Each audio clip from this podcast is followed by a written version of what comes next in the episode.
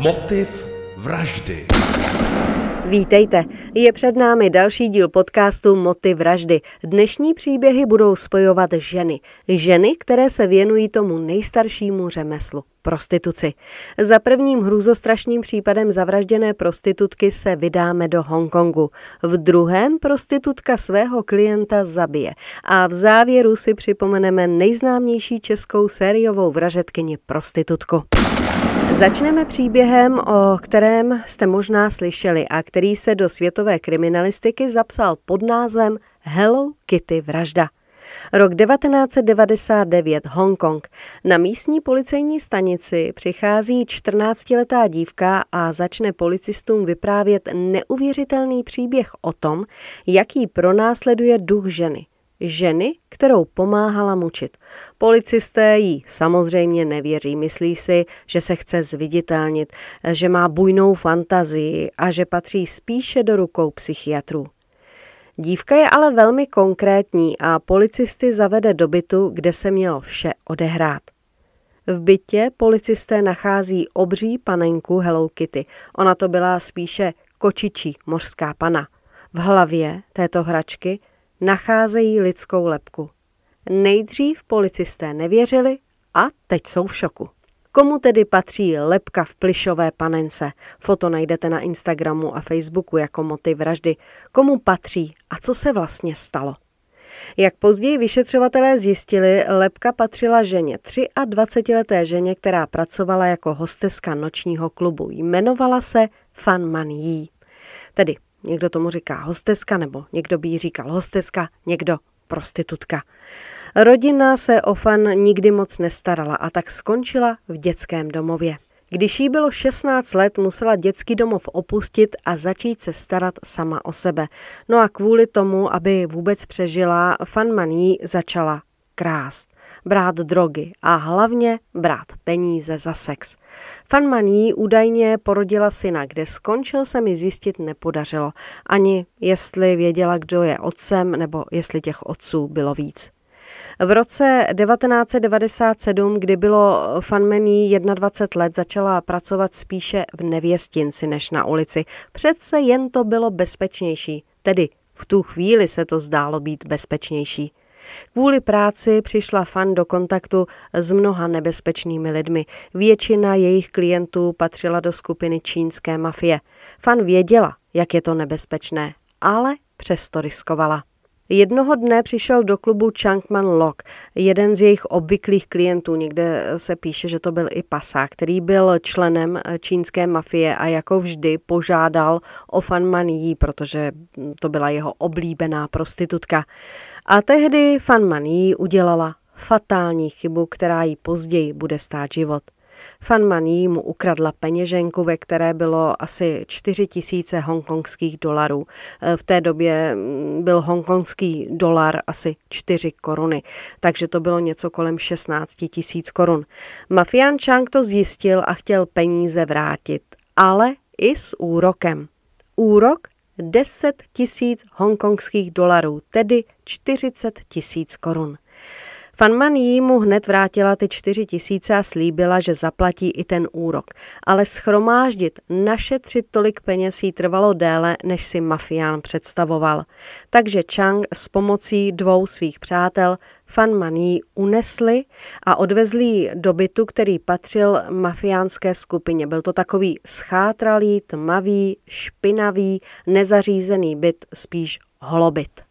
Chunkman Lok měl jasnou představu. Myslel si, že do bytu bude vodit klienty pro fan a tím mu ona splatí dluh. Hned tu první nocí ale všichni tři muži únosci znásilnili, což viděla právě i ta dívka z policejní stanice, o které jsme mluvili na začátku příběhu. Bytí a znásilňování se poté stalo každodenní rutinou. Nakonec muži k jejímu mlácení, mučení používali kovové tyče, kuchyňské náčiní i kusy nábytku. Dívka oznamovatelka policistům také řekla, že muži fanmaní nutili k úsměvu. Musela prostě předstírat, že se jí to bytí i to znásilňování líbí a také tam ještě stále chodili klienti.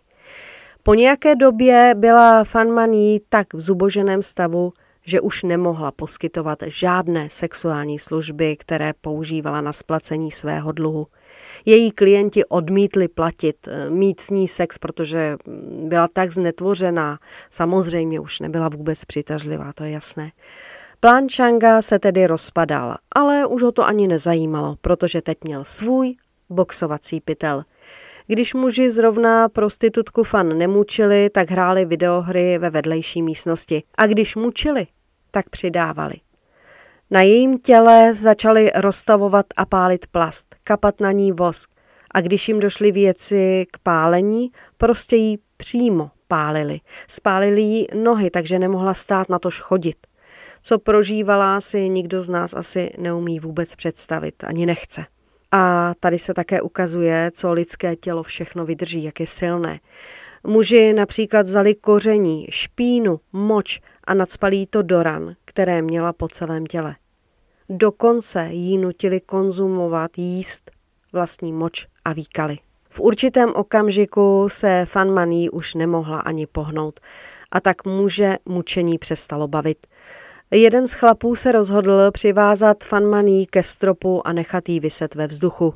Svázali jí zápěstí elektrickými kabely a druhý konec přivázali ke stropnímu ventilátoru a nechali ji tam celé hodiny, někdy i přes noc. 15. dubna se tři muži a tehdy ještě 13-letá dívka rozhodli jít ven. Fanman jí zamkli v koupelně. Venku zůstali několik hodin a když se vrátili, tak byla Fanmaní mrtvá a pro ní to určitě bylo v té chvíli vysvobození. Vrazi nechtěli mít v bytě mrtvé tělo a také nechtěli, aby ji někdo poznal, takže tělo rozřezali na kousky, vložili je do hrnce a vařili, dokud maso neodpadlo od těch kostí. Když muži dokončili vyvařování její lepky, eh, dali do hlavy, nadspalí do hlavy té panenky, kočičí mořské pany a přišili zpět. Policie našla její lepku, to už jsme si řekli, v té panence, v té hračce, zuby na podlaze a zbytek jejich orgánů v ledničce. Chlapi, eh, ty vrazy řekli, že Fanmaní byla závislá na drogách a toho konkrétního dne se náhodou předávkovala. A řekli, že věděli, že pokud zemřela některá z jejich prostitutek, dostali by se do potíží a tak se rozhodli skrývat její tělo tímto způsobem. No, samozřejmě, nikdo jim nevěřil. Všichni tři muži dostali do životí. Dle psychiatrů netrpěli žádnou duševní poruchou. Ačkoliv byla dospívající dívka, která to všechno oznámila součástí tohoto zločinu, i ona se podílela na bytí a mučení, byla osvobozena. Přinesla prý řadu důkazů, díky kterým byl případ vyřešen. No, myslím si, že spíš už nechtěla, aby za ní běhal duch Fanmani. Fotografie opět na Facebooku a Instagramu jako motiv vraždy. Prostitutky jsou často oběťmi násilníků. I sériový vrah Jack Rozparovač vraždil prostitutky. Gary Ridway, známý jako vrah eh, od Green River, zavraždil 49 žen. Mezi nimi také bylo hodně dívek a žen, které provozovaly to nejstarší řemeslo.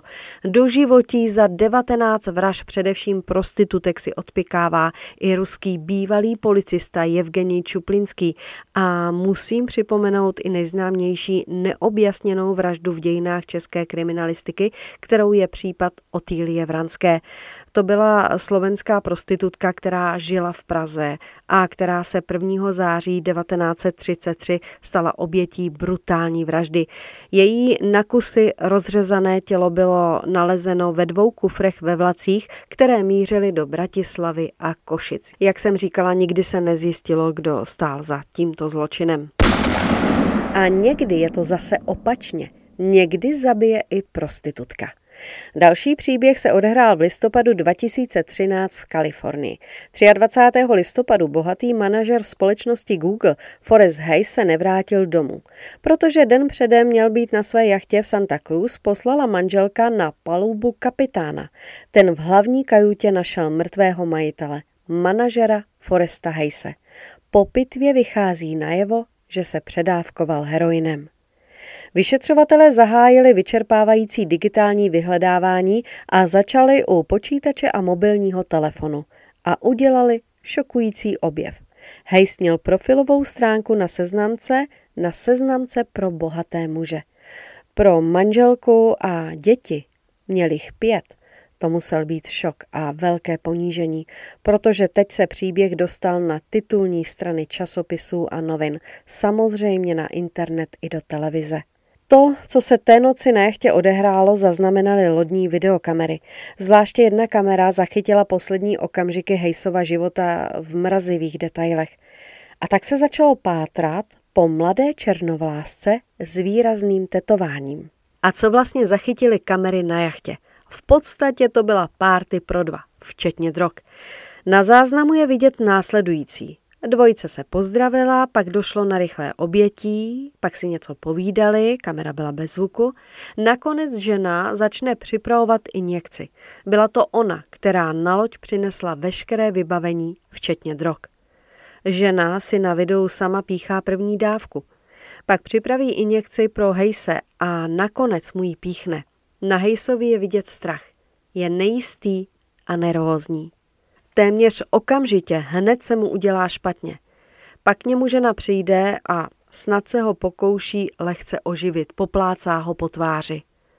On ale bezvládně padá. Žena nic nedělá. Nezavolá záchranku, nezavolá policii, žádnou pomoc. Naopak začne odstraňovat důkazy. Otírá otisky a uklízí drogovou výbavu. Muž leží na podlaze. Prostitutka chodí po kajutě, překračuje mrtvého muže, v ruce drží sklenici červeného vína. Policie vyzbrojená tímto videem konečně nachází ženu s výrazným tetováním a najde ji na stránkách seznámky pro bohaté.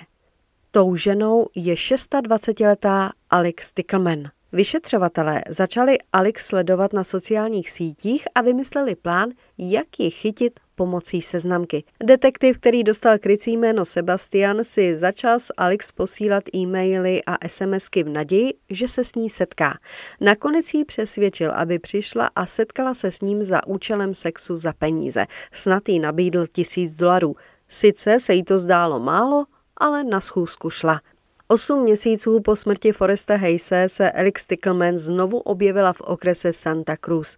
Opět přišla s heroinem v tašce a očekávala, že se setká s bohatým tatíkem, jak klientům říkávala. A opět to nešlo podle jejího plánu. Když muž řekl, že je policajt, začala Alex plakat. Věděla, že je konec. Policie ji zatkla za prostituci a konečně byla obviněna i ze smrti Foresta Hayse. Tady já úplně nevím, proč ji nemohli ty policisté zadržet hned, když měli to video, no ale asi k tomu měli nějaký důvod, proč to prostě udělali takhle. A jaká vlastně byla Alex Tickleman? Strávila dospívání na předměstí Atlanty, kde sportovala a psala. Dokonce získala i nějaké ocenění za své články. Byla prý velmi chytrá. Vše ale zničily drogy. Vyšetřovatelé také zjistili, že v září roku 2013, dva měsíce před smrtí Foresta Hayse, zemřel její snoubenec Dean a světé div se zemřel na předávkování, u kterého opět byla Alex. Nešťastná náhoda? Kdo ví. A jak dopadl případ Foresta Hayse? Představte si, že rodina, jeho rodina nikdy nechtěla, aby se případ dostal před soud. Nechtěli obvinit Alex, nechtěli, aby se video dostalo na veřejnost. Alex svého činu před soudem, který se konal v roce 2015, litovala. Prý to byla nehoda, pak spanikařila, proto nezavolala pomoc. No, to bylo vidět na tom videu, jak spanikařila a chodila s tou sklenicí červeného vína a překračovala tu mrtvolu. Pokud čekáte nějaký ohromný americký trest, pak vás klamu. Od roku 2017 je Alex na svobodě. Říká se, že je čistá, střízlivá a má i normální práci. A už jen naskok do Čech. Když mluvíme o prostitutkách, tak totiž nesmíme zapomenout na Jaroslavu Fabiánovou, která první vraždu spáchala už v 16. Zednickým kladivem tehdy ubila 78-letého důchodce, navrh ho ještě 20krát bodla. V bytě se pak našly její otisky prstů a dokonce i otisk boty v krvi zavražděného. Jako nezletilový soud poslal na sedm let do vězení. Později jí odvolací soud snížil na čtyři roky a 9 měsíců. Po propuštění si začala přivydělávat prostitucí. Později ale zjistila, že víc si vydělá, když zákazníky uspí a okrade. Také se jí říkalo uspávačka. V roce 1996 u jednoho zákazníka způsobila zástavu srdce a zase putovala do vězení. V roce 2001 byla propuštěna a v roce 2003 spáchala další dvě vraždy. Kuchyňským sekáčkem zavraždila a okradla seniora pana Kůru a její čtvrtou, poslední obětí se stal 31-letý Richard Sýkora, kterého 38krát bodla do hrudníku. Okradla a dostala do životí, tresy stále odpikává.